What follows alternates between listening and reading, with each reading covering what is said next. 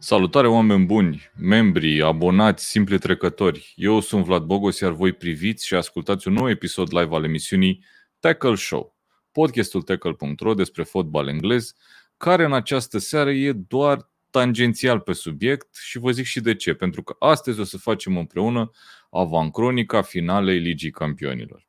Liverpool-Real Madrid se joacă mâine seară, după cum știți, sâmbătă de la ora 22 și acesta va fi principalul nostru subiect de discuție de azi, dar nu singurul.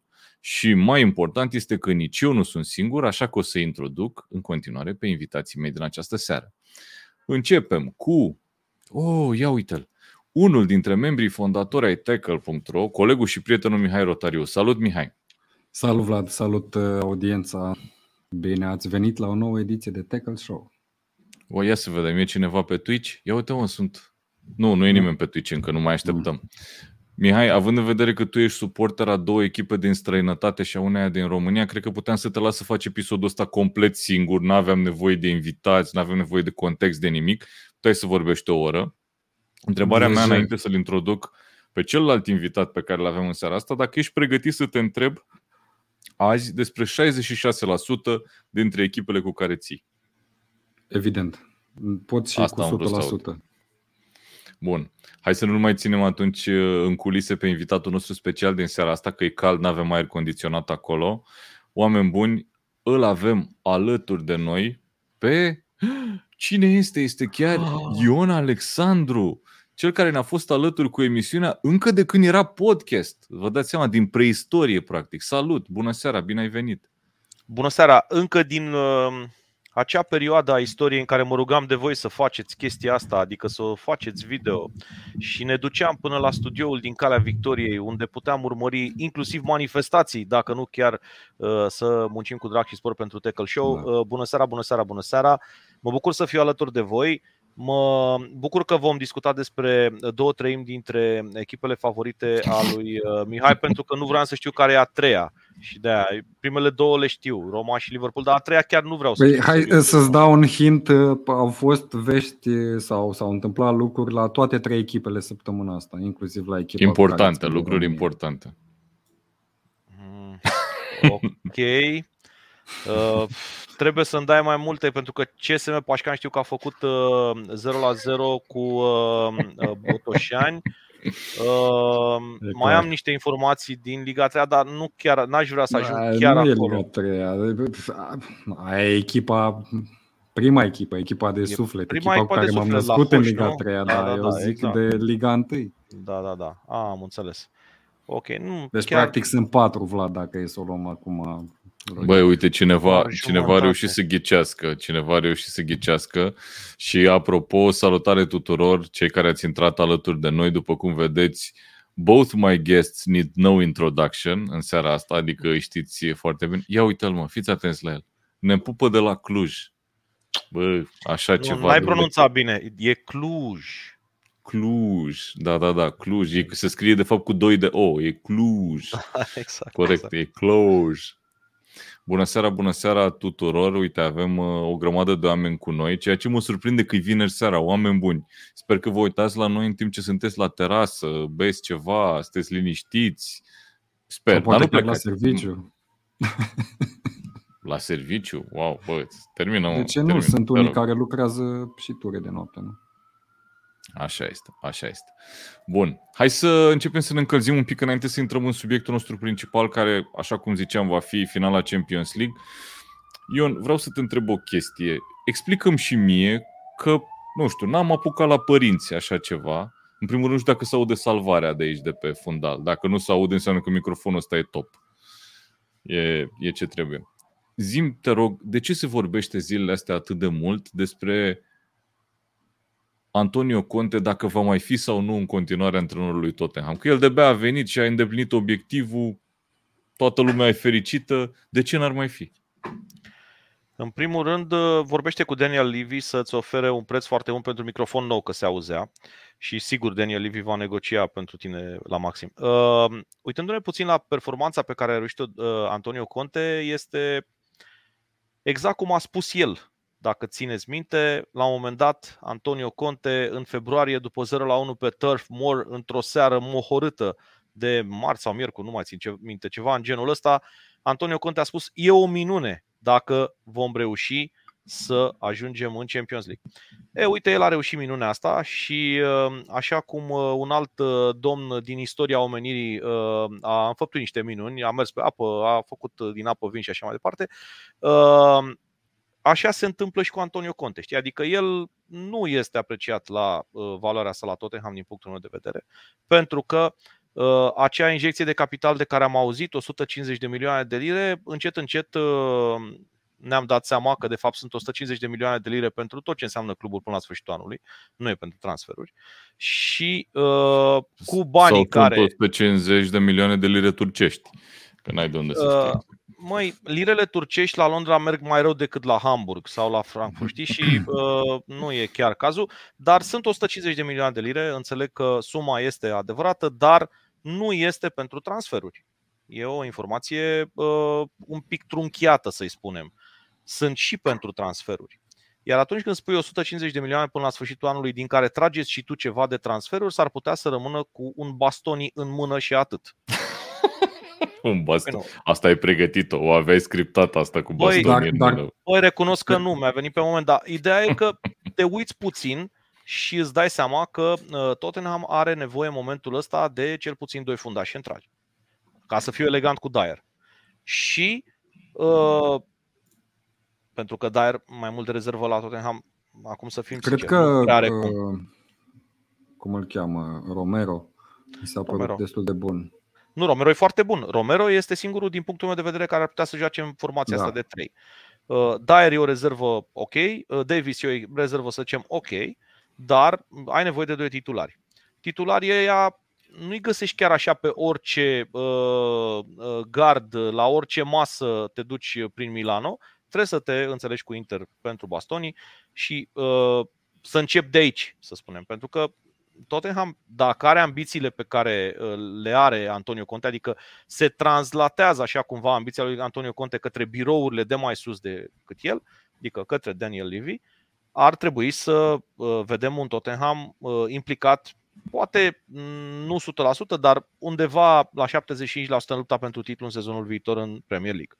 Și ca să facă acest lucru, Antonio Conte are nevoie de cel puțin doi fundași centrali și de cel puțin un mijlocaș central care să rezolve la un moment dat niște faze. Mijlocașul central s-ar putea să fie Cristian Eriksen.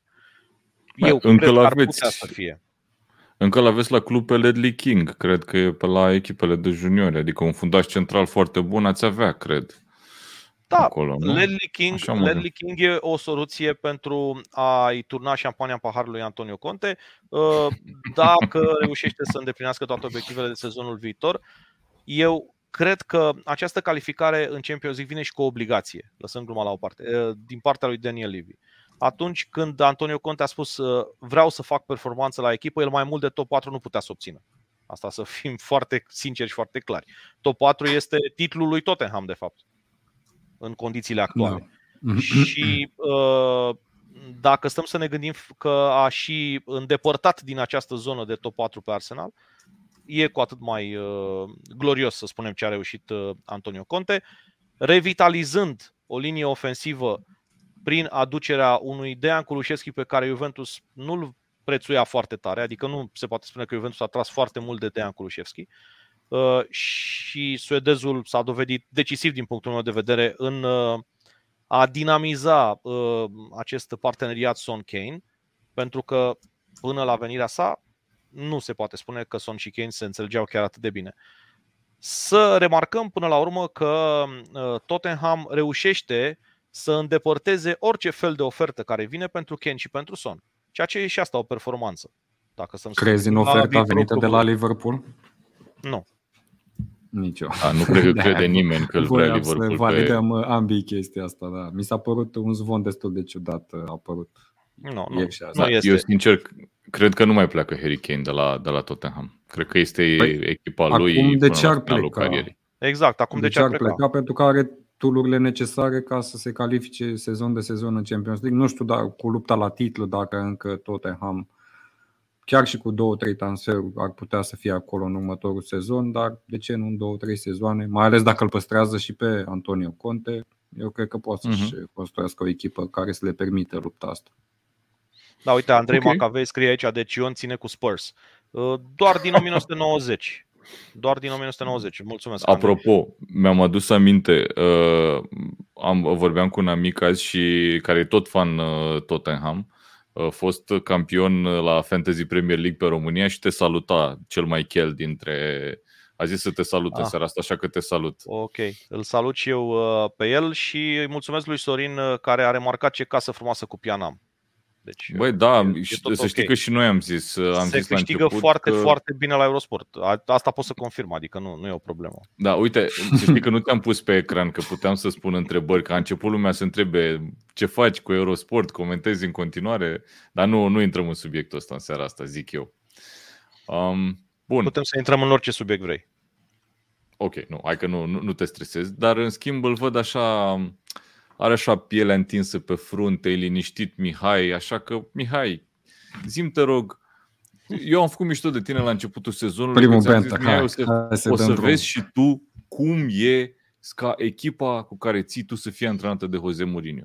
Și da. tu, practic, ai prins primul sezon care întotdeauna, sau aproape întotdeauna, e cu bucurie. Când e Mourinho și la United, când a venit, a fost ho, ho, ce bine e cu Mourinho. Și e primul sezon, dar de aici totul e downhill, trebuie să știi chestia asta. Da. Povestește-mi, te rog, cum ai trăit seara de miercuri. da, da, da, evident că n-am de unde să știu. Acum, uh, da, eu am fost în echipa ta, Vlad, și în continuare sunt în echipa ta. Jose Mourinho nu e un antrenor pe gustul meu, uh, ca fan al fotbalului în general.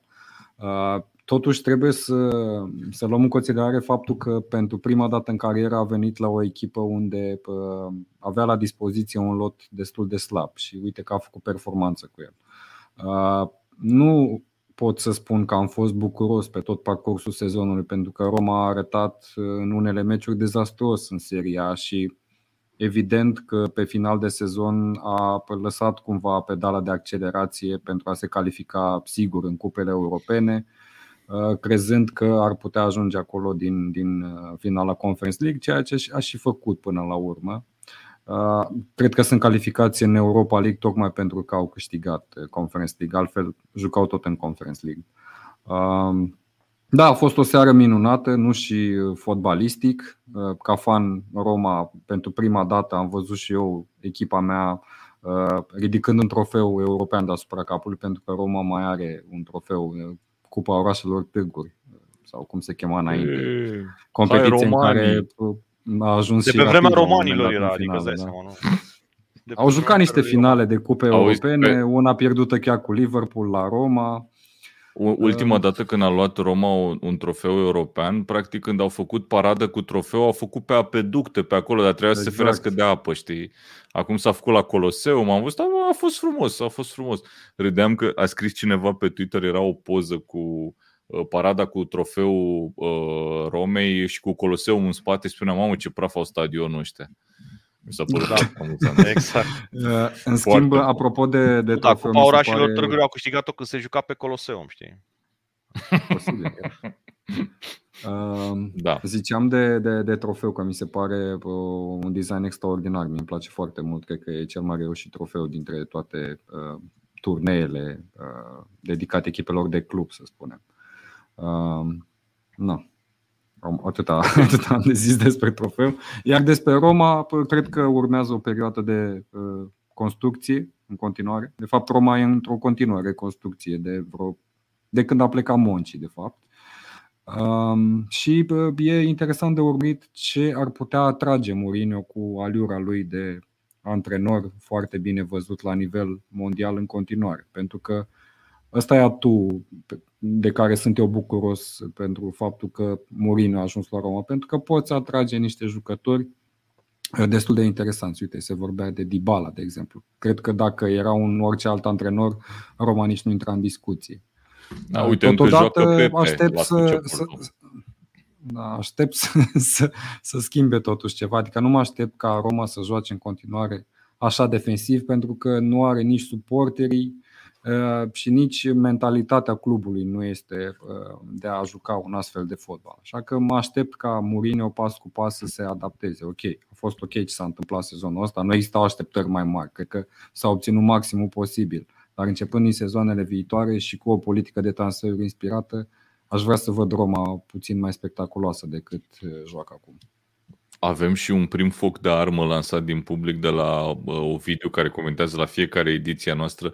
Există trei lucruri sigure în viață. Taxele, moartea și faptul că Mourinho ia trofeu cu oricine, mai puțin cu Tottenham, care își permite să-l demită înainte de o finală. Nu cred că De o să ce finală? dată Mourinho. Uh, League Cup, cred că a fost? Da, Zi Cupa cu Ligii. Ion. Cupa Ligii, da. Acum, na. Păi, na, Nu e un până trofeu la Eu urmă, nu european. cred de finale, știi cum e.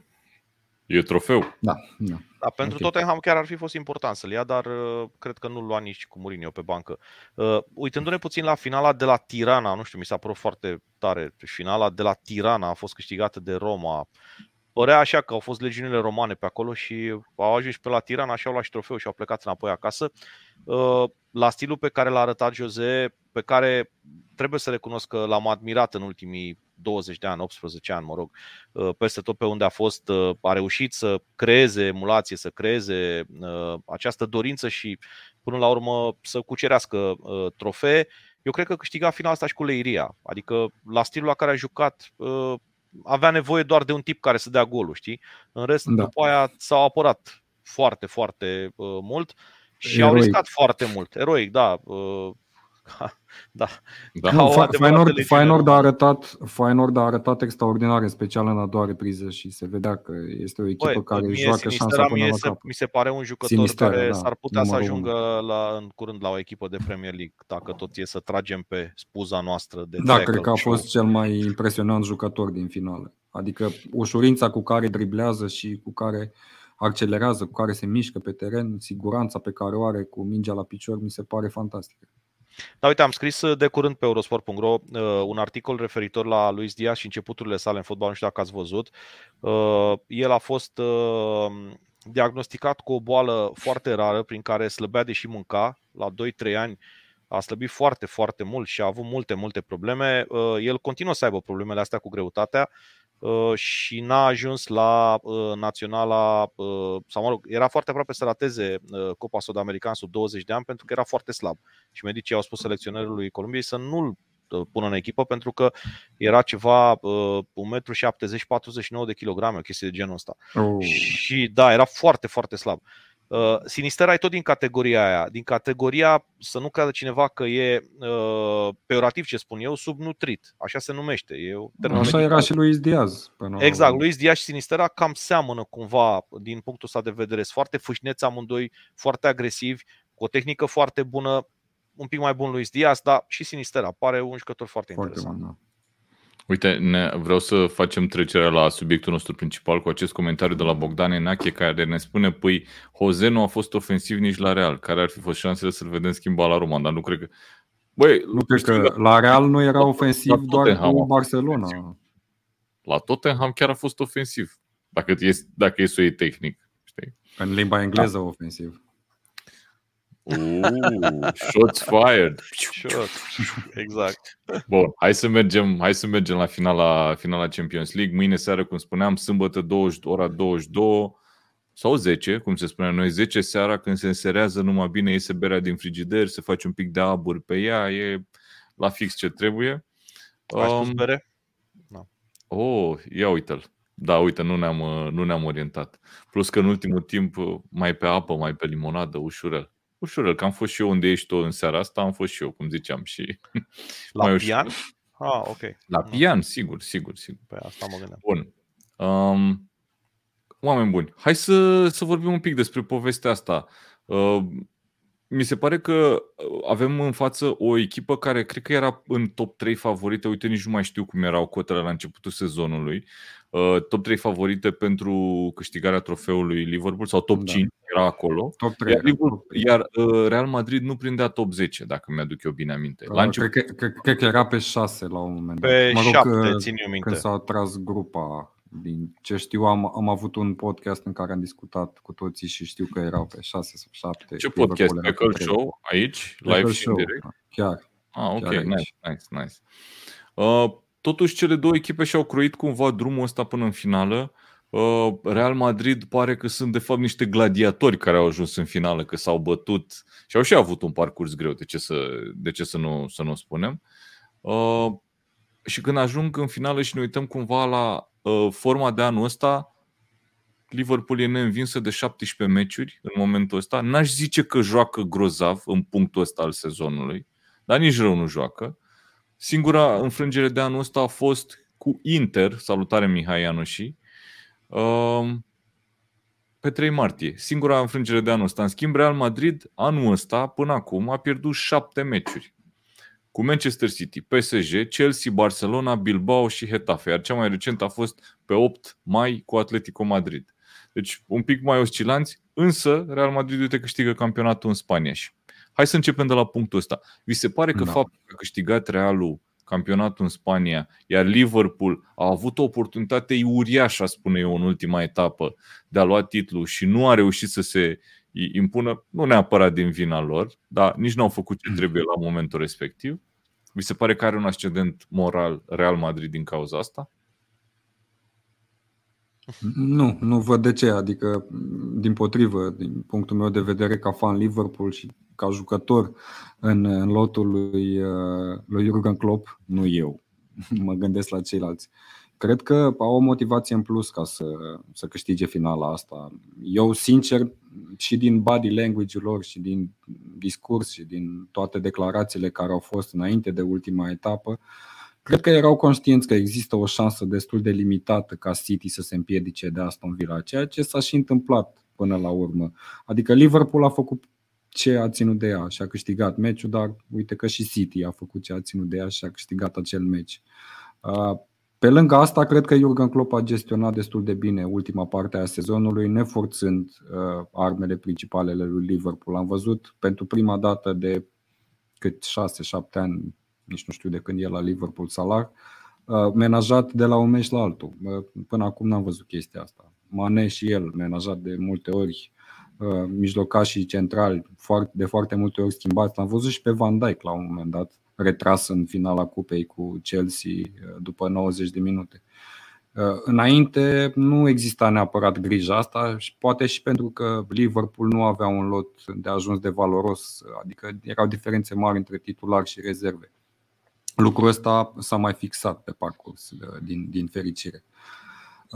Legat de ce ai întrebat tu, Vlad, da, în continuare nu cred că e un avantaj pentru Real Madrid că au câștigat titlul mai devreme și au putut să se menajeze, iar Liverpool a jucat până la final. Până la urmă, o ieși pe partea aia ai și nevoie de ritm pentru jucători în final.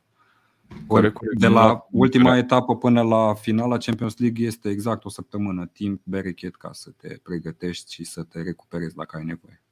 Mie mi se pare că energia mentală E ca, o, ca un balon care se, se umflă, se umflă ușor, ușor și pe măsură ce se umflă, el are, un, are volumul mai mare și e mai mult, mai multă da. energie. Dar mie mi se pare că în momentul în care Liverpool pierde, hai să spun între ghilimele, pierde titlul în ultima etapă, deși nu era al lor de pierdut, era al lui City de pierdut, de fapt, mi se pare că se dezumflă un pic, scapă un pic din, din energia aia pe, pe, pe asta pe de-o parte, în timp ce Real Madrid e foarte liniștit, a luat titlul de vreo două etape, după un 6-0 cu Levante sau ceva de genul ăsta, și joacă în continuare, am știut că nici n-au mai câștigat, au făcut egaluri, ceva de genul ăsta. În, în sensul ăsta vă întrebăm, dacă vi se pare că i-a dezumflat un pic pe Liverpool rezultatul din ultima etapă, dacă credeți că uh, Eu pot să-ți dau și un contraexemplu exact când a câștigat ultima oară Liverpool Champions League. La fel s-a întâmplat, a pierdut titlul în ultima etapă, s-a jucat până în ultima etapă, după care a mers și a câștigat împotriva lui Tottenham, îmi pare rău eu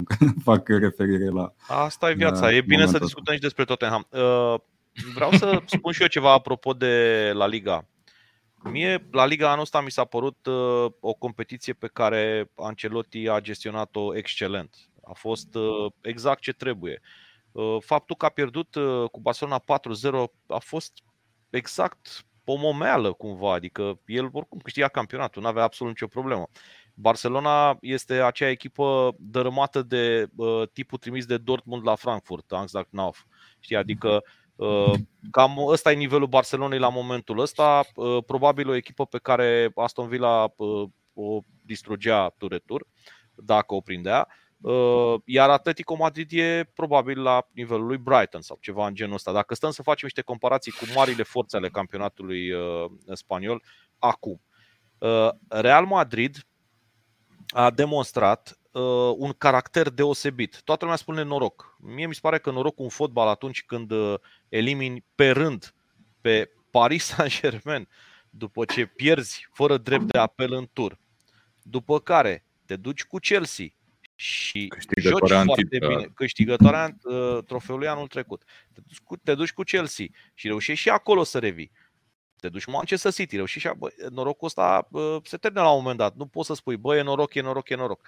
Uh, și asta dovedește caracterul jucătorilor, cred eu. Uh, este o echipă care beneficiază de o experiență fantastică la mijlocul terenului. Niște jucători care se cunosc foarte bine, care au câștigat împreună foarte multe trofee și în același timp uh, vine cineva din spatele lor cu o energie deosebită de pe bancă. E vorba de Camavinga. Mie Camavinga mi se pare genul de jucător care uh, era în România când eram eu mic, voi nu trăiați, uh, un băiat Gabi Balint care Gabi Balint intra minutul Băi, 74 trăiam. și rezolva meciuri. Camavinga e exact genul ăla de jucător care nu are loc să joace de Modric, de Casemiro, de Cross, niște băieți cu ar multă trebui, experiență. Ar trebui să aibă, dar, în locul lui Cross. Dar, da, ok, ar trebui, dar nu are deocamdată. Uh, e genul ăla de jucător care poate să-ți rezolve, să-ți schimbe ritmul jocului. Uh, e foarte, foarte uh, prezent, adică se vede în joc, știi? Cum e Luis Diaz la Liverpool, cam așa e și Camavinga, deși poziția este foarte foarte diferită, să spunem, pe teren. Mihai și spune norocul apare atunci când oportunitatea se întâlnește cu planificarea. Uh, Mihai și de la KPMG uh, Pantelimon uh, ne arată nu, nu, nu. Exact KPMG Caracal, te rog. Nu prea, nu prea se potrivește, adică să înțeleg că Real Madrid și-a planificat să fie condusă în minutul 90 de fiecare dată aproape? În fiecare și a creat oportunitatea de a-și planifica. Da. Uh, revenim puțin la chestia asta.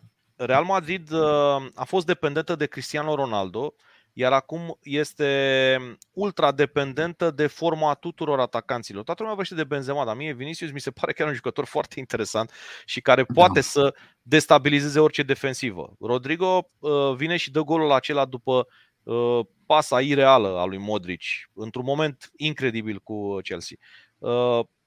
Mie eu i-aș fi dat balonul de aur încă o dată lui Modric la ieșirea de pe teren. Băi, băiatule, hai să-l punem din nou, știi? Hai să ți-l mai dăm o dată. Mie pasa aia mi se pare cea mai mișto pasă pe care am văzut-o în ultimii ani. Uh, poate de la... Uite, nu mai țin minte spre rușinea mea cine a dat pasa lui Van Persie la golul acela ireal din plonjon la Cupa Mondială, dar cam așa a fost. Țineți minte povestea da, pasă lungă, știu. plonjon. Strotman no, ca să no, dai no. pe Roma, am înțeles. Uh, da, uh, Petrică, cineva i-a dat o pasă. Petrică. Cineva i-a dat o pasă atunci lui, uh, cam așa, asta chiar a fost mai mișto, că, mă rog, s-a dus uh, și în ce moment. Dar Real Madrid este o construcție foarte interesantă, iar cine, cine n-a fost la muzeul lui Real Madrid de la Bernabeu uh, și este cu noi aici în live sau voi doi, dacă n-ați fost vreodată, vă rog frumos să mergeți. Este, este superb, cea mai superb. impresionantă chestie pe care am văzut-o vreodată în materie de muzee. Uh, te dărâmă Clar. pur și simplu. Acea sală unde sunt doar trofeele Champions League, e o sală foarte mare care sunt doar trofeele Champions League, este efectiv, uh, nu știu, tu ca adversar dacă te duci acolo, eu dacă m-aș duce cu o echipă oricare și eu aș fi directorul acelei echipe, le-aș interce să intre în muzeu înainte de meci. Pentru că pur și simplu te dărâmă. Și vizitați după meci, nu e o problemă. După ce îi batem, putem să vizitați. Dar uh, înainte este foarte, foarte apăsător. Intri cu o altă energie pe teren dacă ești adversarul Realului. Uh, cred că această finală, dacă printr-o întâmplare ar fi fost la Madrid pe stadion Santiago Bernabeu, că se putea întâmpla lucrul ăsta. Adică asta e. Alegeau Santiago Bernabeu, Realul Mai ales că putea fi, da, exact. Să spunem că finala asta era programată să se joace la San Petersburg a fost mutată la, nu știu, o săptămână sau două după începerea uh, războiului din Ucraina. A fost mutată uh, în, în, la Paris, pe Stade de France, nu pe Parc de Prance, cum am scris eu în newsletter de azi dimineață, fapt pentru care îmi cer scuze, că am făcut uh, confuzia asta. Um, și, și să știi că Stade de France nu e în Paris. Dacă tot, uh, să fim uh, ok. Da, e în Saint-Denis. E în Saint-Denis, e în Saint-Denis. Uh, în Saint-Denis, dacă lași mașina deschisă ca să-ți iei uh, o monedă care cade de pe jos, pleacă mașina de lângă tine.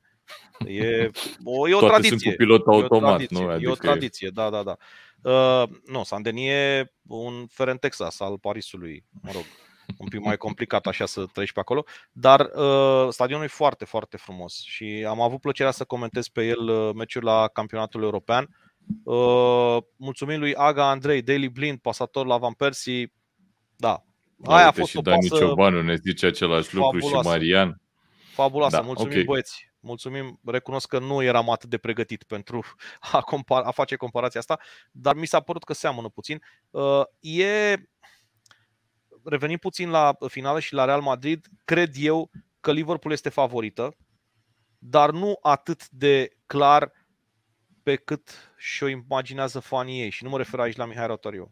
Mă refer în general la Bun, fanii da. Liverpool, care sunt extrem de încrezători. Spun că Realul nu poate să aibă noroc de foarte multe ori. Mie mi se pare că Realul nu a avut noroc, ci pur și simplu s-au înlănțuit niște evenimente Uh, da, știu Mihai, O extorsiune a unui nu, degajament. Adică, sunt, sunt, sunt, de acord că, sunt de acord cu teoria că în momentul în care se întâmplă același lucru de mai multe ori, nu poți vorbi despre noroc, dar totodată o echipă puternică nu poate să ajungă în situația asta de nu știu câte ori la rând.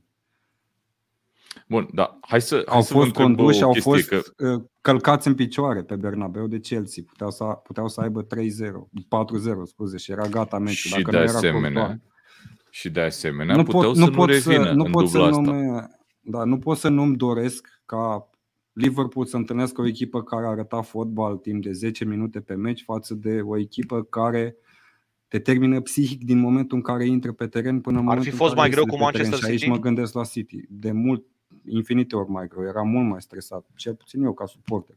Pentru că știu cum e să trăiești astfel de meciuri cu City și am văzut și în sezonul ăsta. Eu știu Orice cum se comportă Pep Guardiola la meciurile decisive. Pep Guardiola la meciurile decisive îl bagă pe Fernandinho fundaș central și vine Oli Watkins și de- dizolvă pur și simplu toată apărarea lui City. Adică aici vorbim de tradiția lor în Champions League aici. Da, da, da Hai să vă întreb, o, foarte multă să vă întreb o chestie, că mi-ați dat atâtea continuări ale discuției încât nu știu pe care să o iau, dar o să iau pe cea mai evidentă și ultima pe care ați discutat-o. Și spuneți-mi și voi, oameni care ne ascultați, să vă uitați să ne scrieți în comentarii. Cine e favorită pentru meciul ăsta? Că mie mi se pare că meciul ăsta, la fel cum vasta majoritatea finalelor, cu mici excepții, și aici o să citez finala uh, Liverpool cu Tottenham, când era o favorită foarte clară acolo. Corect. Uh, meciul ăsta nu are o favorită ambele echipe au, au aturi și o să vă întreb și de puncte slabe. Dar spuneți-mi dacă chiar vi se pare că e cineva favorit aici, că mie nu mi se mie pare. mi se pare că Liverpool e favorită. Da, și okay. mie mi se pare că Liverpool este Nu, nu găsesc argumente pentru Real Madrid, îmi pare rău. Eu găsesc argumente pentru Real Madrid, dar uh, un 55% pentru Liverpool tot îi dau. Uh, și cred că ar fi foarte frumos ca în minutul 90 la 3 la 0 pentru Liverpool uh, Jurgen Klopp să facă schimbarea de portare, iar ultimele minute ale carierei sale la Liverpool al lui Carius să fie pe teren. Wow. Bă, deci asta ar fi mai, nu știu dacă a prins povestea, lotul. Nu știu dacă a prins lotul sezonul ăsta, probabil în vreun meci din Cupa Ligii sau ceva. Și dacă n-a prins lotul să piardă Liverpool cu 3-0 finala și să așa. Băi, nu, acum glumind. Uh, e, foarte, e foarte tare ce spune Ovidiu. Benzema ai argumentul. E, băiatul ăsta, de la plecarea lui Cristiano Ronaldo, este Real Madrid. Deci el este Real Madrid. Este uh, genul ăla de jucător Absolut. pe care uh, suporterii lui Dinamo îl puneau pe autocar. Lumind puțin de situația ciudată pe care se află Dinamo în momentul ăsta. Uh, nu, e genul ăla de jucător pe care uh, suporterii lui Real Madrid îl iubesc mai mult decât Cristiano Ronaldo.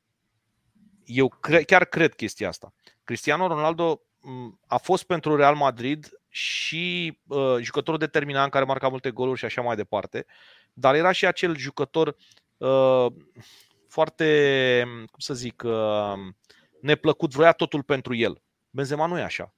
Benzema este genul de jucător care îl ajută pe Vinicius să marcheze și el un gol. Și de aia cred că fanii îl iubesc mai mult pe Benzema decât au făcut-o cu uh, Cristiano și s-ar putea să vedem o nouă reprezentație de gala lui Benzema. Benzema e uh, omul cu 15 goluri în 11 meciuri sezonul ăsta în Champions League. Să nu uităm asta. Iar Liverpool are și ea, ca orice echipă, niște probleme defensive pe care uh, le poate specula. Vinicius, pasă Vinicius în spatele lui uh, Alexander Arnold s-ar putea să însemne ceva. Uh, nu știu, eu stau și compar compar toate posturile de la Liverpool, de la portar până la atacant și nu văd niciun, niciun compartiment unde Real Madrid să aibă avantaj, nici la mijloc, nici în apărare și sub nicio formă, nici în atac, pentru că în atac, da, Real Madrid e, are principala forță a Europei din punct de vedere al atacului pe Benzema, dar pe de altă parte Liverpool are trei sau chiar patru oameni pe care poate să-i folosească acolo și poate să schimbe din mers, ceea ce Ancelotti nu prea poate, din punctul meu de vedere. Totodată, cred că lupta se va da la mijlocul terenului, acolo unde Real Madrid are niște jucători experimentați, dar experimentat poate să fie totodată și un eufemism, să-i spunem, pentru că sunt totodată bătrâni jucătorii Cross nu mai poate duce mai mult de 60 de minute într-un meci serios de Champions League, iar împotriva lui Liverpool trebuie să aduci un plus de fizicalitate acolo. Asta Modric în continuare și-a păstrat, da, da, din, din fericire pentru noi nu la, nu la meciul ăsta. Da. Da.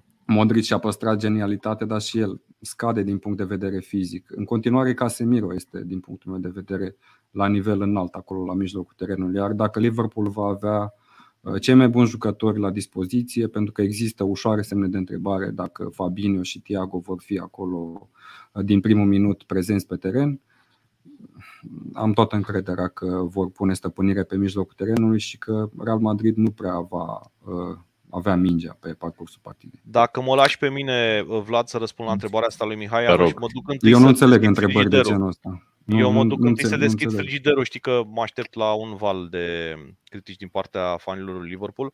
Da, va fi un sezon ratat, din punctul meu de vedere. Dar de ce nu Pentru se întreabă Liverpool dacă Liverpool câștigă finala? Ah, ok, nu. Dacă Liverpool câștigă finala, e un sezon fantastic. E simplu. E păi diferența atunci... dintre un sezon fantastic și un sezon ratat această finală de Champions League la Liverpool. Pentru eu că... nu consider că ar fi un sezon ratat, sincer. Adică uh, eu sunt omul eu care că... preferă experiența, nu rezultatul. Altfel m-aș uita direct la finală și nu m-ar mai interesa până acolo. Dacă ești într-adevăr suporter, nu ai cum să consideri că e un sezon ratat pentru Liverpool, chiar dacă pierdea toate Pui tu problema să de acord cu tine. Sunt 100% da. de acord cu tine. Dar la Stockport n-ar fi niciun suporter pe stadion. La ce? La, la Stockport.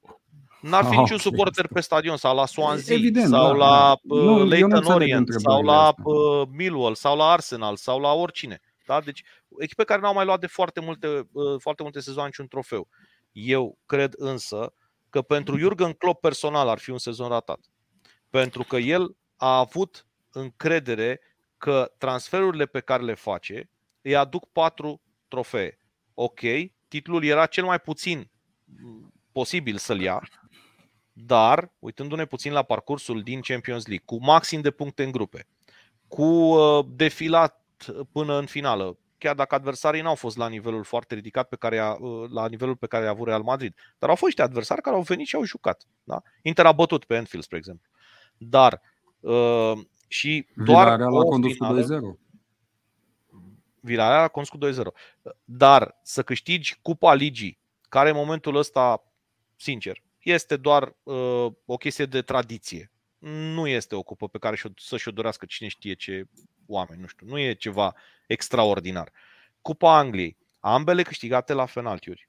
Să nu uităm, deci n-a fost uh, walk in the park în niciuna corect. dintre ele, corect? Câștigate foarte atent la penaltiuri. Pentru că și acolo a existat anumite elemente, într-adevăr, minuscule care au făcut diferența până la urmă. Niște băieți care uh, se ocupă cu uh, brain uh, activities, Training, ca să brain le spunem training, așa. Da. Brainiacs. Așa. Da. Uh, Băi, stați așa că i-a răspuns cineva perfect colegului Ianu și vreau doar să citesc și vă las să continuați.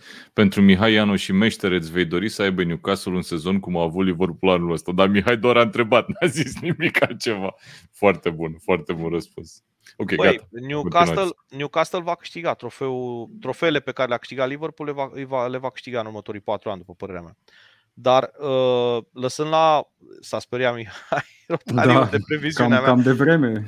Cam de patru vreme, ani? În patru da. ani? Mi nu exclus, pare... nu exclus.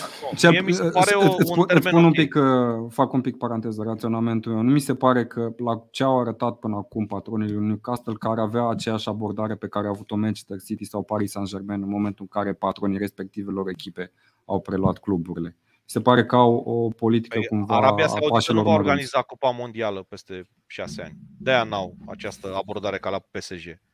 Mă rog, da. fiecare înțelege ce vrea din asta. Uh, eu cred că acești patroni al lui Newcastle au făcut pași foarte corecți.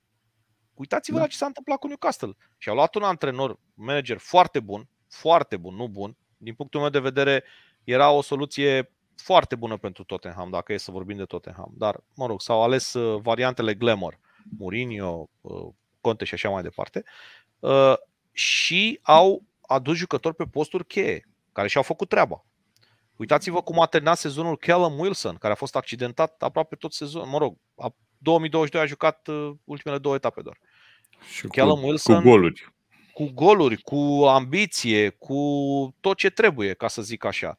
Un Alansa Maximan care eu încă îi caut bunica aia prin România să aducem la națională, că nu mai pot, că nu este niciodată selecționat de băiatul ăla. Păi de ce n-ai, de ce n-ai spus cu, de ce n-ai spus că o cauți? Da, hai că vorbim după. Bine, bine, dar poate știi tu pe cineva, dar în Huș poate găsim pe cineva. Eu aș vrea să-l văd la Huș pe Alansa Maxim. Mi se pare să că moațele Atât alea eu cât și, s-ar potrivi și Mihai avem. Da. Atât eu cât și Mihai avem uh, originile tot în zonă, deci... Uh, da. Păi asta zic, exact. la Huș, Alansa Maxima își găsește și o fată drăguță care să continue tradiția în fotbal. Dar nu, vorbesc foarte serios.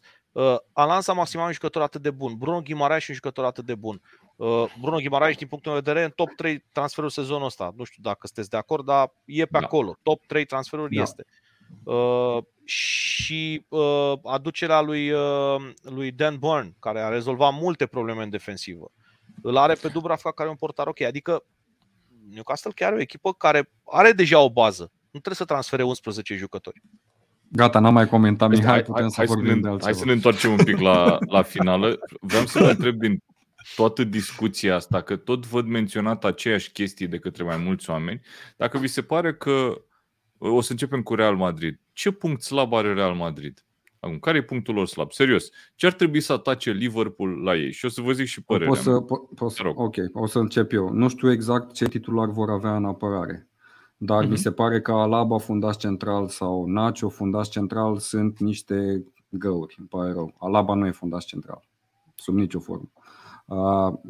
Pe de altă parte, Militao mi se pare că aduce un plus acolo, evident, în, în centrul apărării. Totodată, cred că, așa cum am spus și anterior, cred că la mijlocul terenului Real Madrid va trebui să depună un efort extraordinar și nu știu dacă Cross, Modric și Casemiro în varianta asta vor reuși să facă față. Mie îmi pare cam, foarte cam asta că înțeleg că Thiago Alcantara are șanse destul de mici să joace. Păi a spus 100% Thiago... Klopp azi. Ok, Eu l-am văzut, văzut uh, spuse, da. fix înainte de podcast, m-am uitat pe Twitter și erau niște fotografii cu el făcănd niște nebunii cu picioarele ceea pe ce, sus. Adică ceea ce mă bucură okay, foarte nu? tare, pentru că Thiago Alcantara are un sezon foarte bun, în sfârșit are un sezon bun. Da, exact. Da. Uh, și este genul de jucător care uh, poate să dicteze ritmul jocului, poate să schimbe ritmul jocului la un moment dat.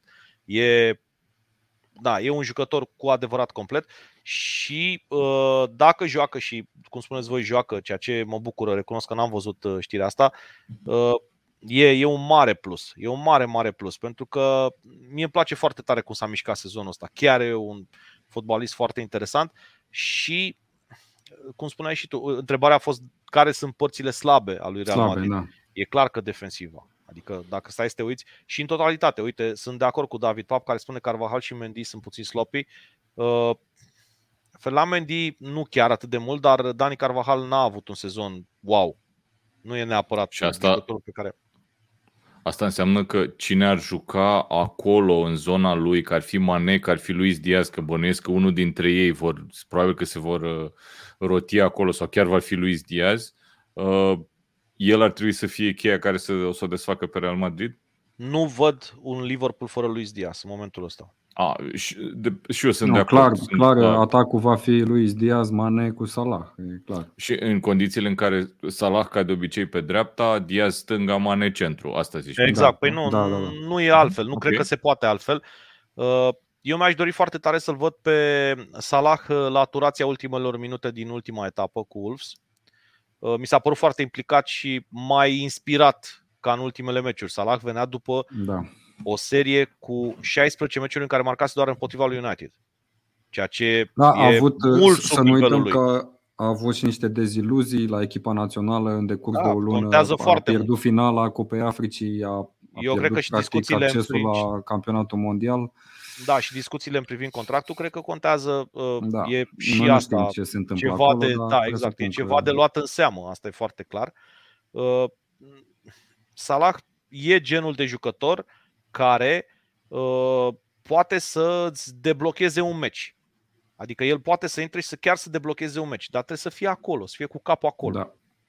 Mhm. Bine, are Da, și o ok, revanșă foarte de așa. luat după, după finala cu, cu Real Madrid din 2017. Apropo, port tricoul din acea finală. Mhm. Ți l-a dat chiar el, în, sper. în, adică încă dacă- eram cu 5, acum sunt 6. Cred că ți l-a era- dat cred chiar că el, era- nu? Uh, e cu Henderson. Uh, Ah, deci ok. nu. nu uh, mă refer că tricoul care l-am avut atunci, pe care l-am avut atunci pe mine la, la final. Uh, mă rog, are, are o revanșă de luat și uh, având în vedere uh, cum a ieșit atunci faptul că a ieșit accidentat și toate discuțiile din jurul uh, pierderii acelei finale, cred că îl va motiva în plus. Dar asta nu ți asigură nici Eu nu ți recunosc că asigură am fost faptul un pic că va, surprins va de avea ieșirea o, lui. o evoluție excelentă.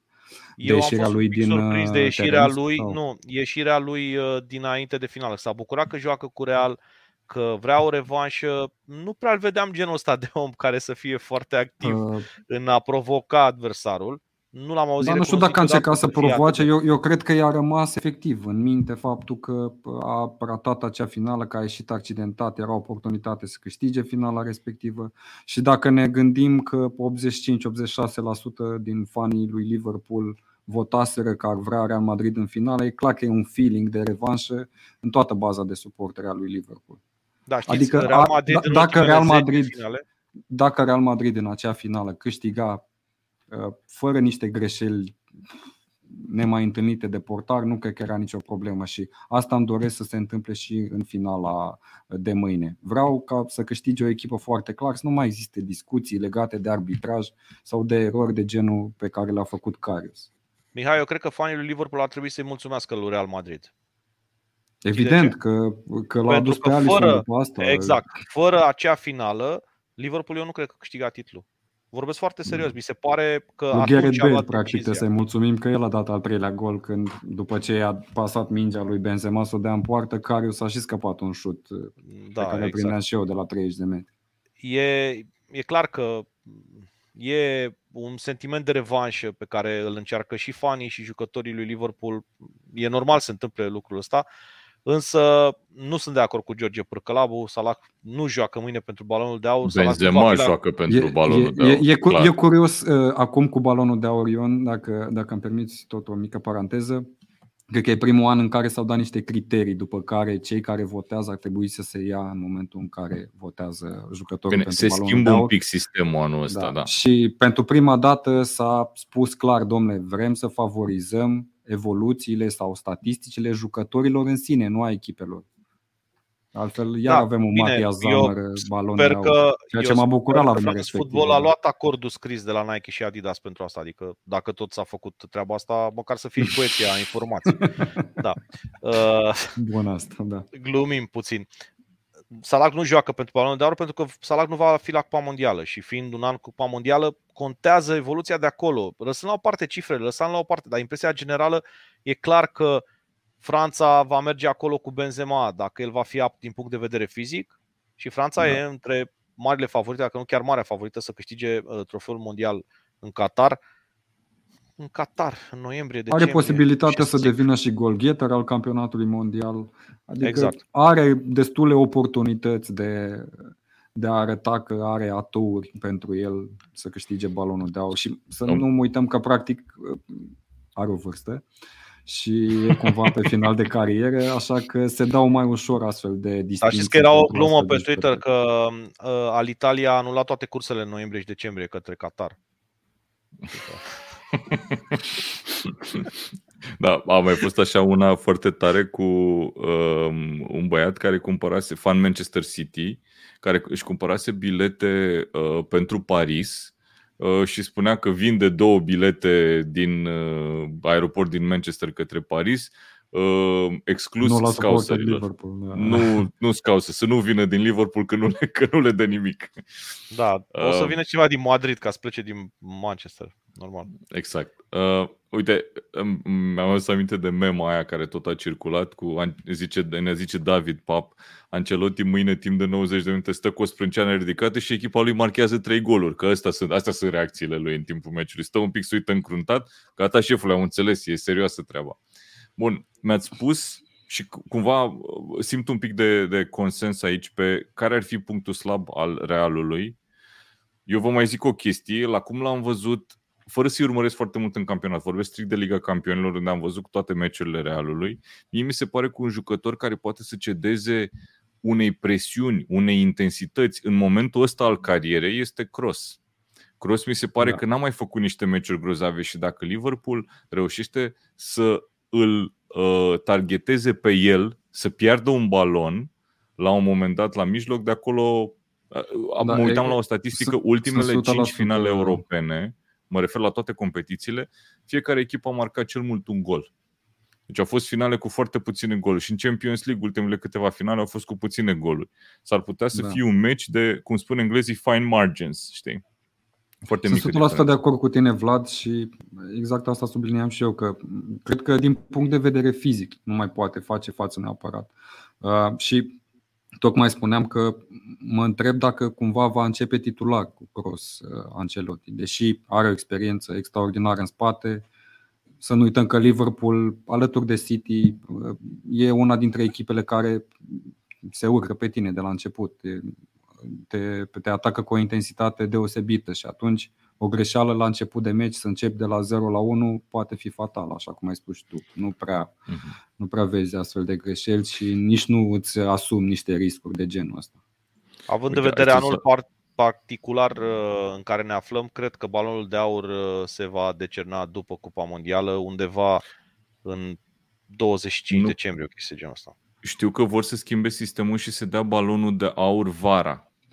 Adică să fie balon între sezoane, nu cum ar fi pe an calendaristic până acum. Dar nu știu Ok. dacă îl dau primul în vara la 2022 sau în vara lui 2023. Eu cred că ce spune Alex este corect, că World Cup va conta pentru balonul de aur din 2023. Așa Dar eu nu, eu bănuiesc, nu cred că Paul, va, tu mă mă rog, interesezi. conform criteriilor pe care le-a dat France Football sau revista care decernează balonul de aur, nu era vorba de uh, trofee de, de echipă, era vorba de Păi statistici nu, nu, ale dar e vorba jucătorilor, că dacă, efectiv. dacă țin Ok, tu poți să iei în considerare că MVP până- la Da, mondial, până la urmă e pe bază de voturi. Uite, Poate scrie să aici fie unul David care Pap câștigă că tot. balonul de aur se va decerna pe 17 octombrie, lucru pe care recunosc că nu știam, înainte, uh, deci înainte de mondial. înainte de Cupa Mondială. Ok, atunci uh, să fim uh, sănătoși până atunci și să îl dăm lui Benzema de acum. Hmm. Hai să Foarte nu... Ok. posibil. Hai să, hai să vă Foarte întreb că am, i-am, dis, i-am disecat pe Real Madrid, din punctul meu de vedere, în momentul ăsta nu mai au nicio șansă. Spuneți-mi care e punctul slab al lui Liverpool. Care e punctul Um, slab al lui Liverpool? Unde îi mănâncă pe pâinică uh, Eu Realul cred că pe e, Liverpool? o să încep tot eu, cred că e unul singur faptul că joacă extrem de avansat cu linia de fundaș, ceea ce îi permite lui Alexander Arnold să devină conducătorul de joc al echipei și totodată mijlocașul central de obicei uh, Fabinho să uh, îi acopere uh, zona sau câteodată Henderson. Dacă nu se face rapid acest switch și um, nu se completează unii pe alții extrem de extrem de facil, clar vor fi probleme și orice minge în spatele apărării la Liverpool am observat că e problematică. Totodată Liverpool joacă foarte mult la offside, este echipa din Europa cred că, care lasă în offside adversarul de cele mai multe ori, nu doar din Premier League. În Premier League știu că e o distanță extraordinară față de următoarea clasată în clasamentul ăsta. Uh, Așa că cred că m, aptitudinea asta, apetitul, nu aptitudinea, apetitul pentru risc al lui Jurgen Klopp poate fi o vulnerabilitate pentru Liverpool. Deci, clar, fundașii laterali care atacă vor lăsa spații libere. Da, eu am fost de foarte multe ori acuzat că sunt hipsterul din acest podcast. De câte ori am fost la voi, uh, s-a spus aia, tu găsești tu o chestie care să zici acolo, care să ieși în evidență și nu știu ce.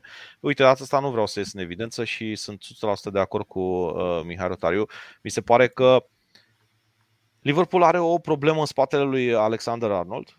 Uh, e o problemă pe care absolut toată lumea care joacă cu Liverpool încearcă să o valorifice. Jurgen Klopp a reglat cumva în ultima vreme chestia asta. Liverpool a lăsat uh, foarte puține spații, să spunem, în ultima vreme. E adevărat că nu poți împotriva lui Manchester City.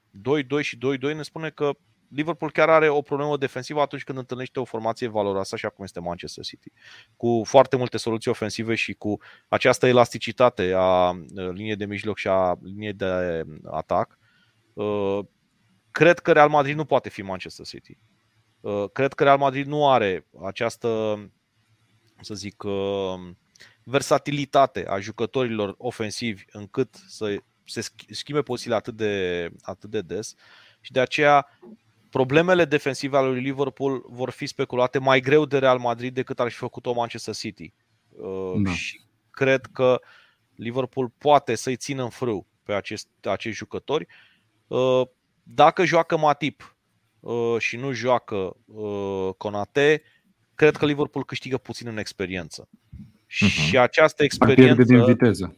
Pierde din viteză dar nu știu cât de importantă e viteza pe centru. Viteza ar trebui să fie da. foarte importantă pe benzi. Jucătorul care a scăzut cel mai mult, foarte surprinzător pentru mine, dar asta este adevărul, în ultima vreme este Andy Robertson, care a obosit efectiv. Pur și simplu au fost momente în care nu a putut să mai respire. În finala da. Cupei Angliei a fost un, un caz de genul ăsta. Pur și simplu nu mai putea să alerge și a fost schimbat de Țimicas. Și nu e prima dată când se întâmplă lucrul ăsta. Are o scădere din punct de vedere fizic, nu știu de ce e posibil să aibă o problemă medicală, nu am auzit, n-am citit. Sigur are o problemă medicală pentru că de multe ori era convocat la națională, de exemplu, deși avea niște probleme medicale, el fiind capitanul național se ducea acolo, juca 90 de minute meci de meci. E clar că omul da. suferă, corpul lui suferă și se simte, nu știu, efortul depus pe tot parcursul sezonului. Și să nu uităm că am avut și sezoane back-to-back cu pauză destul de comprimată după după pandemie. Adică e explicabil. Exact, e explicabil. Uh, eu vreau să vă întreb pe voi doi dacă voi, uitându-vă la uh, cum a jucat Andy Robertson în ultima perioadă, ați începe titular cu Țimicas, această finală de Champions League. Nu. No, no way. No. Robertson pentru experiențe. Gândește-te că Robertson ar fi la a treia finală de Champions League, practic. Um, Țimicas nu e un jucător rău, Poate că peste un an, doi, chiar e înlocuitorul lui Robertson, I don't know, dar nu la momentul ăsta. La momentul ăsta, nu știu, dacă e cineva dintre titularii de drept ai lui uh, Liverpool, cu care poate că n-aș începe, nu știu la cine să mă gândesc. Poate că n-aș începe cu Matip, aș începe cu Conate, eu mai degrabă. Uh, dar în rest, nu știu, nu văd pe cine aș, pe da, cine aș cred, că, cred că asta e principala întrebare și pentru Jurgen Klopp, dacă joacă Matip sau Conate. Conate a jucat în cupe și în cupele europene, Matip a jucat în campionat. Matip e jucătorul, așa cum uh, sublinea și cineva în comentarii, care câteodată lua mingea de unul singur în momentul în care Liverpool nu reușea să rupă rândurile și intra în ei, efectiv căra mingea până în marginea careului. Ba chiar a și marcat în câteva rânduri, cu un doi în marginea careului venind din, din apărare. De altă parte, Conate e mai puternic, e mai rapid. Matip are mai multă experiență. Și tot legat de un comentariu, eu nu țin minte o greșeală majoră a lui Matip în vreun meci din Premier League sezonul ăsta sau în orice meci sezonul ăsta. Am văzut de la Van Dijk, dar de la Matip nu.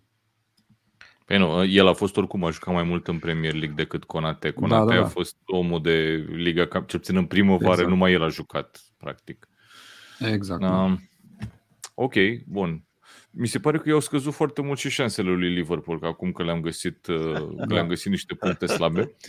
Uite, dacă, dacă era back fair exchange în continuare, creșteau și scădeau uh, cotele lui Liverpool și ale lui uh, Real Madrid în funcție de ce discutam noi și Totodată audiența putea să parieze pe chestia asta. Uite ce Trei băieți din România clar influențau cotele, le rupeau în două cu, cu discursul. Hai să vă zic o chestie interesantă pe care am citit-o. Uh, a făcut cineva o analiză statistică uh, pe uh, penaltiuri. În caz că finala asta se va decide la penaltiuri. Um, în primul rând, dacă tot discutăm de penaltiuri, cine execută penaltiuri? La Real și la Depinde Liverpool. Dacă le primesc în timpul meciului, mă teren. refer, nu la. A, nu, în, timpul mă refer, meciului, în timpul meciului. Salah Cine crezi? la Liverpool. Mm-hmm. Salah și Benzema. Și Salah e da. desemnat. Salah și Benzema. Nu cred că există vreo discuție în sensul ăsta. Da. Pentru primul executant. Apoi, cine știe, vom vedea. Uh, prietenul meu foarte bun, uh, Bogdan Hofbauer, are o uh, teoremă în privința fotbalului. El spune așa, orice meci care începe cu un roșu și un penalti minutul 5 nu are nicio favorită și orice meci de fotbal poate începe cu un penalti și o eliminare minutul 5.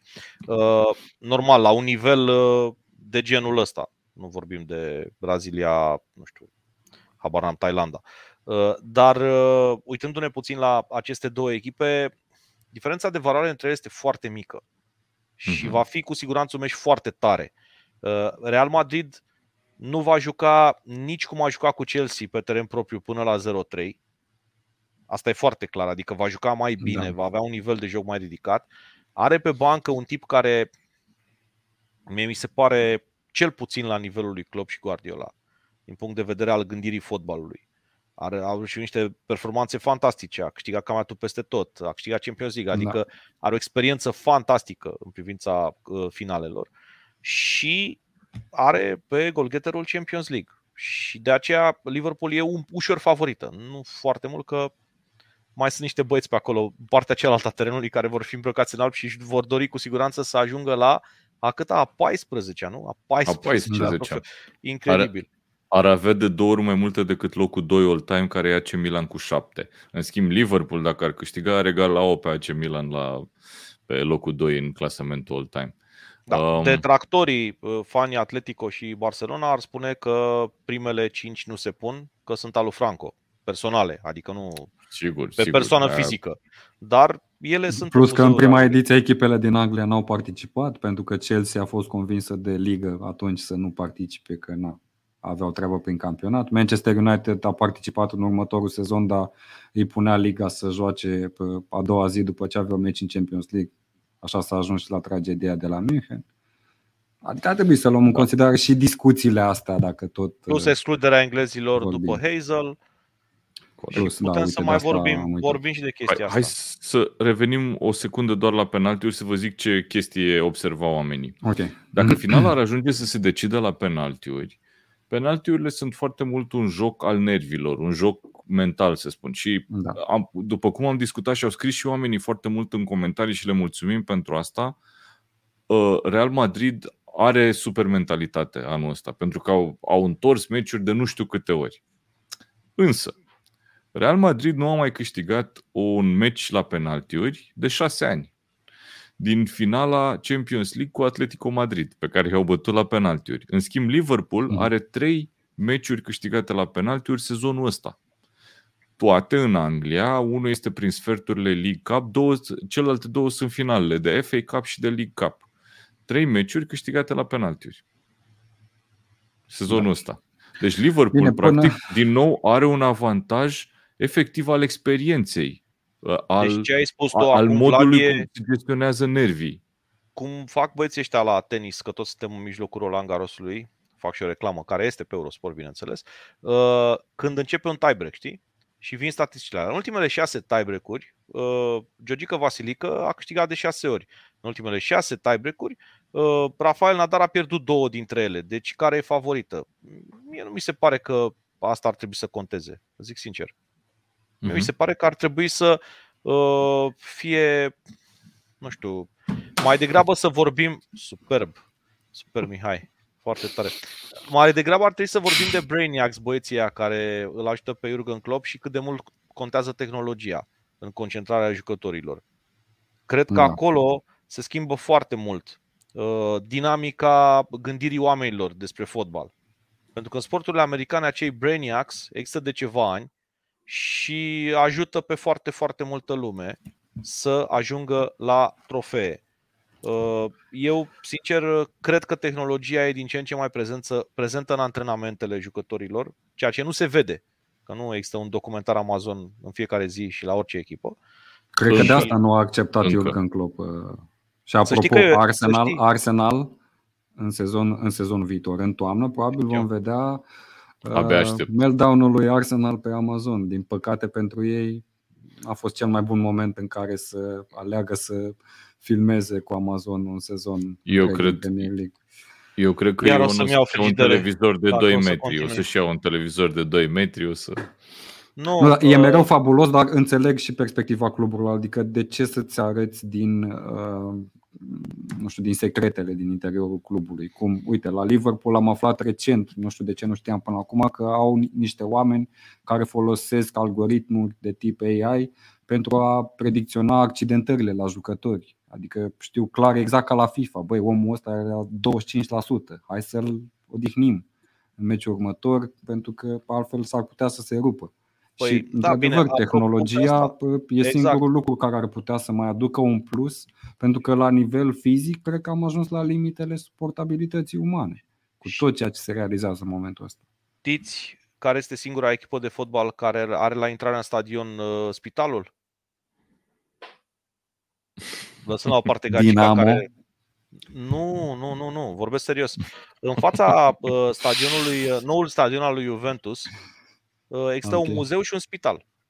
J Medical este fix lângă muzeu. E, și printre ele intri în stadion, în tribuna oficială.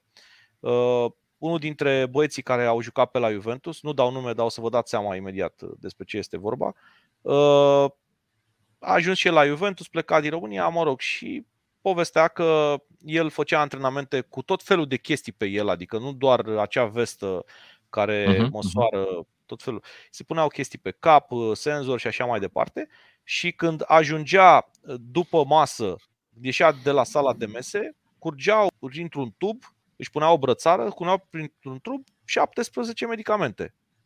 12 medicamente sau 6 medicamente, în funcție de cum a fost el în ziua aia mare da. majoritate, erau întăritori, mă rog, de efort și așa mai departe.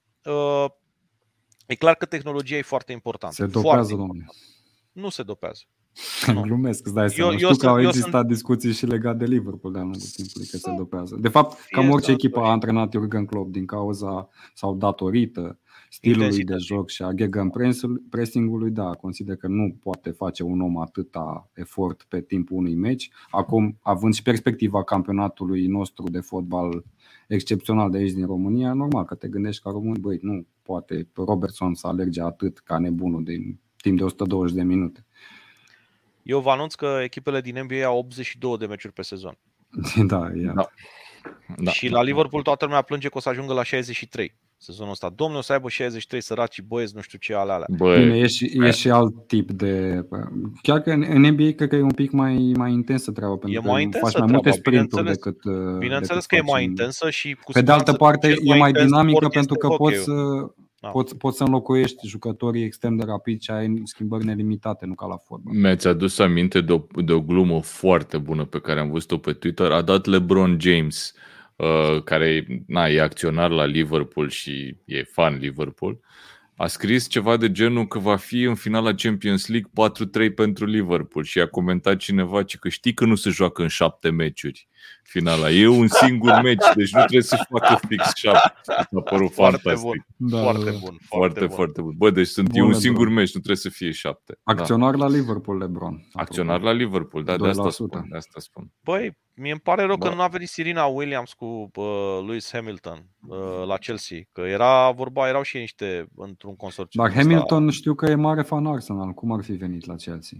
Pe bani. e simplu. Da, dar el îi dădea. Adică, da, da, și scote asta, liniștit, că nu se, nici da. LeBron da. James n-a venit la Liverpool, că au Evident, că da, sunt, păi, sunt cormoranii gustoși. A ceva de milioane acolo. după um, Hai să vă mai întreb o chestie înainte să încheiem uh, discuția noastră despre finală. O să fie a treia finală jucată între Liverpool și Real Madrid. Fiecare a câștigat câte una. Liverpool în 81, uh, Real Madrid 2018, zic prost? 17. Sau 2017. 2017. Um, iar cei doi antrenori au 10 meciuri directe, unul cu, unul cu celălalt. Am fost surprins, mă așteptam să fie mai puține, nu știu de ce. Dar știi cum e. S-au mai intersectat cu campionatele, însă toate meciurile sunt în Premier League sau Champions League. Uh, ba cu Napoli, ba cu Borussia Dortmund, foarte strâns palmaresul, uh, palmaresul între ei. Um, 4-3 pentru vreo... Ancelotti. Ceva de genul ăsta. Um, Așa Credeți că înclină balanța în momentul ăsta uh, antrenorul mai mult decât felul cum e construită deja echipa și cum joacă? la momentul ăsta al sezonului, mai e antrenorul cel care poate să dea acel extra echipei? Sau e, vorbim păi, mai degrabă că de... Eu aici o să fac referire la, cred că ce a zis Ancelotti chiar, că jucătorii ăștia până la urmă au mai multe finale decât are el și nu are ce să le explice, eventual să explice ei cum au reușit să câștige anumite finale. Așa asta Bine, e o mică exagerare, da, dar exact. uh, e un bine, boost frate. extraordinar de, de, de moral pentru jucătorii lui, adică le acordă foarte multă încredere, ceea ce face și Jurgen Klopp. Iar înainte de finală contează foarte, foarte mult moralul și cum îți montezi jucătorii. Iar Jurgen Klopp în zona asta știu că e la nivel mondial, e top pentru mine poveștile pe care le aud de fiecare dată după meciuri mă, mă fac să-mi pun niște întrebări că omul ăsta până la urmă dacă termină cu cariera de antrenorat poate să devină foarte ușor politician în orice țară, l-aș vota da. oricum. Foarte, adică simplifică foarte, foarte mult orice tip de subiect, chiar dacă nu e experimentat în zona respectivă. Directorul uh, lui uh, Liverpool, american, mă rog, trimis de John Henry acolo să-și facă treaba foarte bine, scapă numele în momentul ăsta. A fost întrebat Werner? dacă e teamă să nu-l piardă pe... Da, e, a fost, exact, Tom Werner.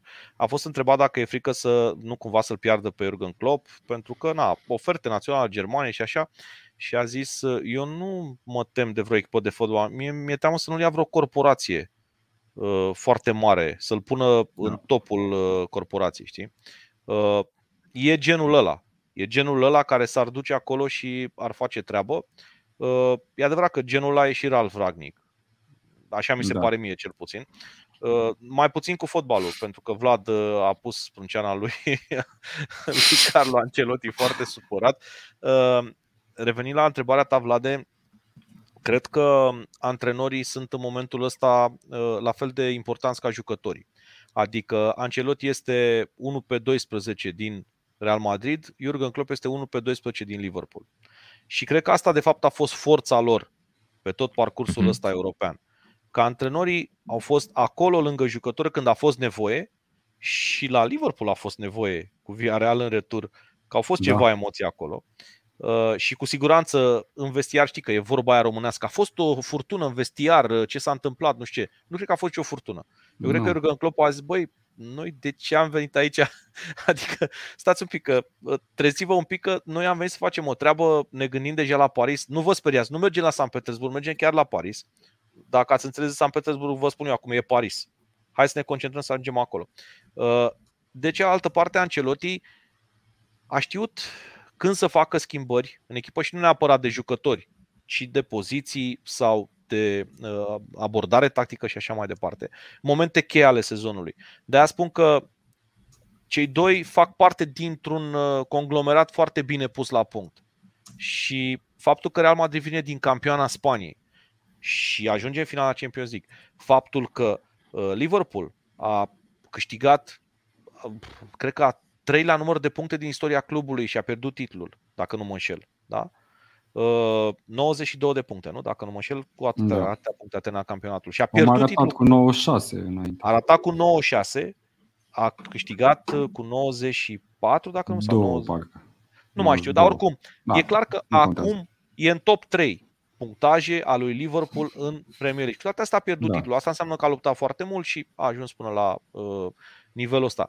Două echipe extraordinare, iar antrenorii sunt cu siguranță parte foarte importantă, o rotiță foarte importantă, dar dintr-un angrenaj mai mare. Nu sunt ei la uh, conducerea acestei navete uh, spațiale extraordinare și stau și jucătorii stau în spate și ei conduc. Nu. Eu cred că ei fac parte integrantă din echipele lor. Și de aceea, evident că sunt foarte importanți, dar sunt la fel, Ancelotti e la fel de important ca Dani Carvajal la finala asta. Pentru că Dani Carvajal va fi pe teren. Ce, bune, ce bun comentariu ăsta. Și Dani Carvajal va fi față în față cu un băiat pe care îl cheamă Luis Diaz. Adică, bă, frate, trebuie să-și facă treaba, la fel ca și Ancelotti. Aceeași Bine, acum, uh, nu știu, eu nu știu cum să iau uh, discuțiile astea despre duelurile 1 la 1 dintre jucători care se află pe posturi în care se vor întâlni foarte des pe teren, pentru că, până la urmă, vorbim despre un joc colectiv și există Corect. rolul de a te dubla în apărare, adică contează foarte mult Corect. Uh, chimia din, din, din, din echipă și, cum am zis, și moralul în momentul în care se desfășoară acea partidă. hai să îmbrățișăm uh, fotbalul și să așteptăm finala asta uh, cu și mai mult entuziasm, să nu ne gândim și să nu facem predicții până la urmă, pentru că Asta țin de niște preconcepții pe care le avem noi legate de echipele pe care le susținem sau pe care le urmărim îndelung.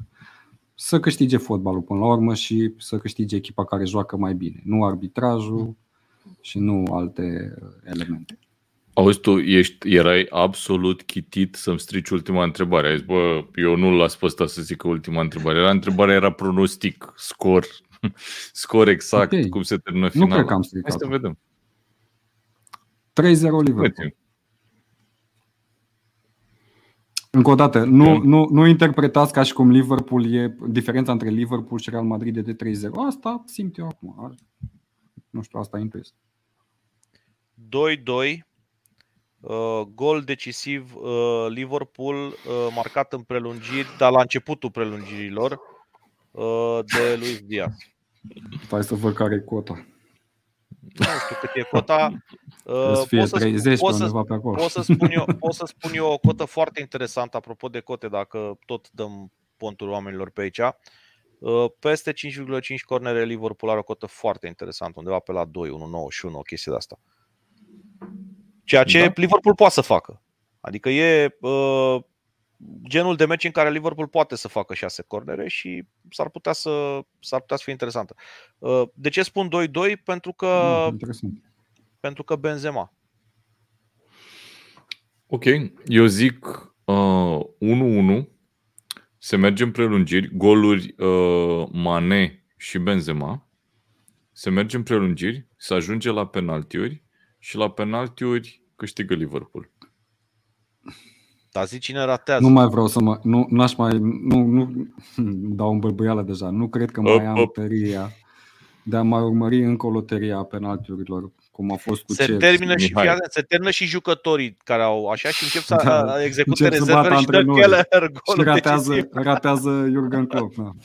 Deci, Mihai, da. dacă nu mai ai tăria de a mai urmări un astfel de final, te anunț că eu am suficientă tărie, te aștept am mai multe feluri de tărie, putem să facem vin. treaba. Ok. La tine vin. Numai că va trebui probabil că dorm, o să doarmă copiii la oraș aia și bem și noi încet, știi? Exact. E, o să fie o chestie de genul ăsta. Bun. Uh, băi, nu știu, Votăm ne-am lungit tăria. ceva mai mult decât trebuia, dar mi se pare că am, uh, practic am desfințat pe toată lumea, nimeni nu are nicio șansă, dar cineva trebuie să câștige finala asta. Așa că sper să vă bucurați de ea. Uh, sper să fie un match fine, un match intens uh, un meci fără probleme de arbitraj, că n-am vorbit deloc despre chestia asta ca să nu stârnesc oamenii, dar o zic acum la final, o dau și plec.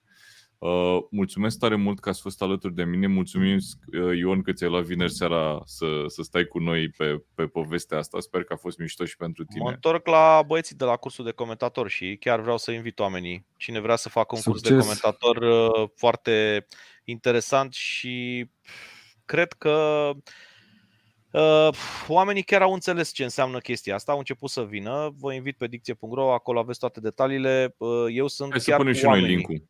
Da, uh-huh. eu chiar sunt cu oamenii aici uh, la un masterclass cu prima tură de absolvenți. Mie mi se pare că ar trebui, cine e pasionat de fotbal, poate nu vrea să ajungă comentator, dar e interesant. Și avem, chiar în seara asta, uite, se dispută o partidă din Liga 1 și oamenii chiar în momentul ăsta comentează live match Se distrează un pic. Ideea este, așa cum spunea și marele nostru filozof, Gică Hagi, cine comentează lumea te aude. Cu asta putem să încheiem. Cu asta putem să închidem, oameni buni. Mulțumim tare mult că ați fost alături de noi, mulțumim pentru comentarii, mulțumim că v-ați abonat, că sunteți membri și ne auzim pe partea cealaltă a finalei. Seară faină să aveți, enjoy! Ciao, eu mă duc să cânt în continuare la pian. Ciao!